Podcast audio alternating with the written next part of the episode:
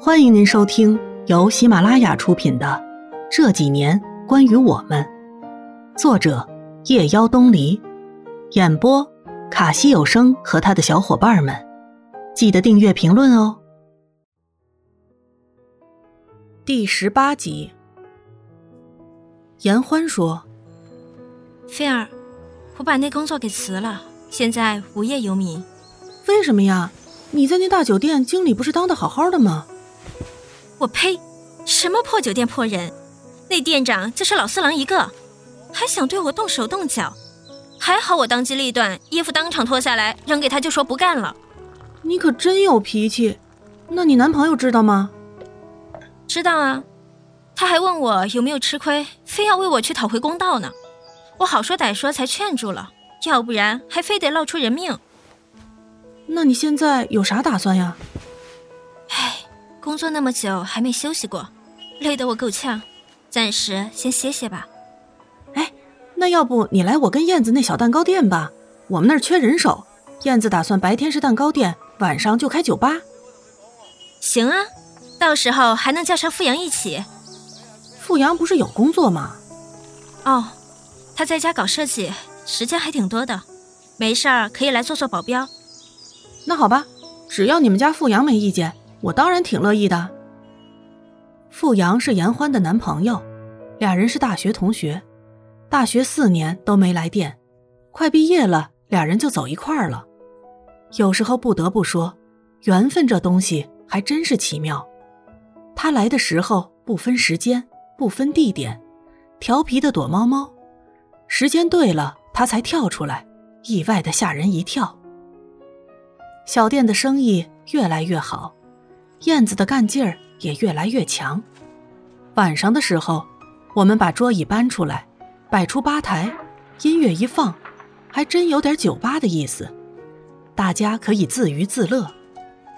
程子旭说：“燕子，我发现你还真是有做女强人的潜质，把这小店子弄得风生水起的。”严欢说：“那是，想当年我们念高中的时候。”人燕子就懂得合理利用资源，把同学啊全往家里带。那小蛋糕房每天都挤得水泄不通的，生意可好了。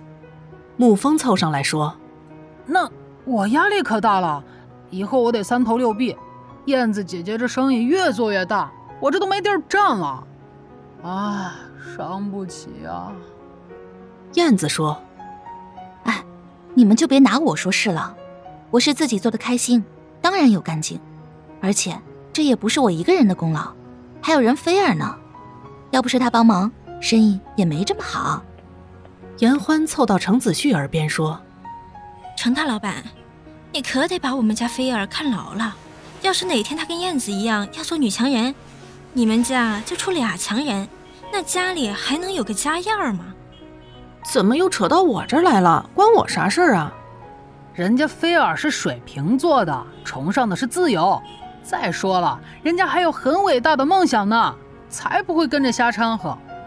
付阳一边擦杯子一边说：“大家有梦想是好事儿，怕就怕没有梦想，思想空洞，那就彻底玩完了。”程子旭忽然转过脸来看着我说：“我希望以后我一回到家就可以看见菲儿，或者是在看书写字，或者在厨房煲汤，不管有多大的疲惫，只要能第一时间见到菲儿。”我就会很满足，所有的困扰都会消失。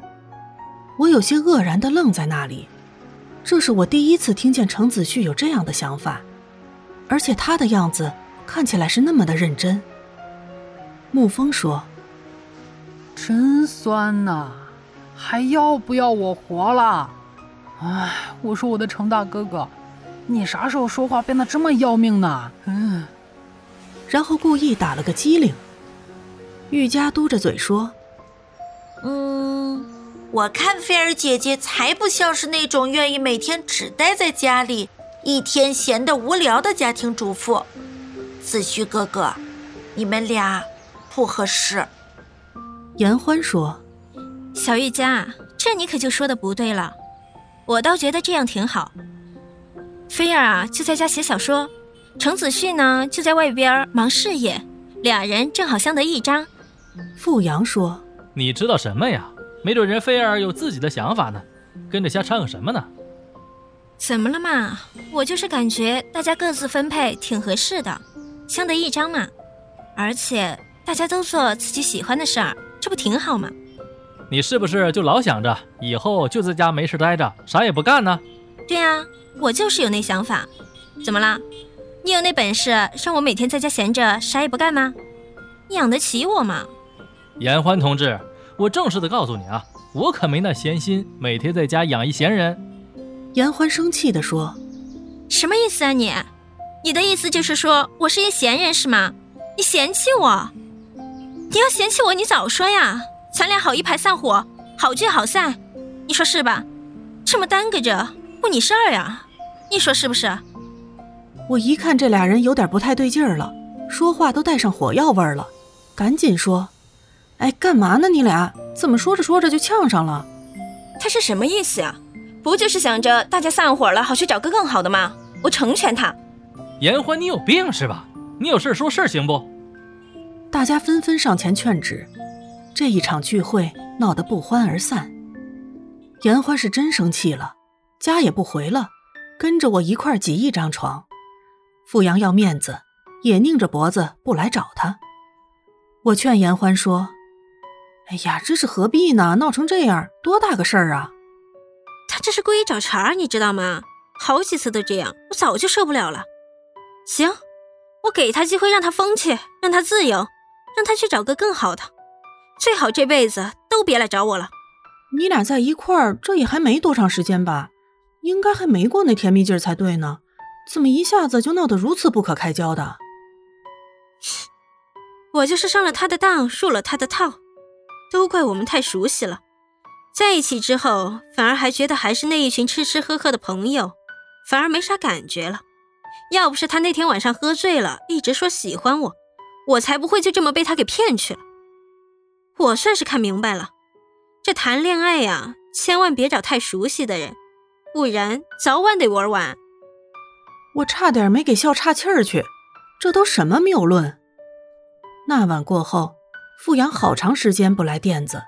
严欢也不回去，俩人就这么僵着，自尊心作祟，谁也不愿意做最先低头的那一个。本集播讲完毕，感谢您的收听。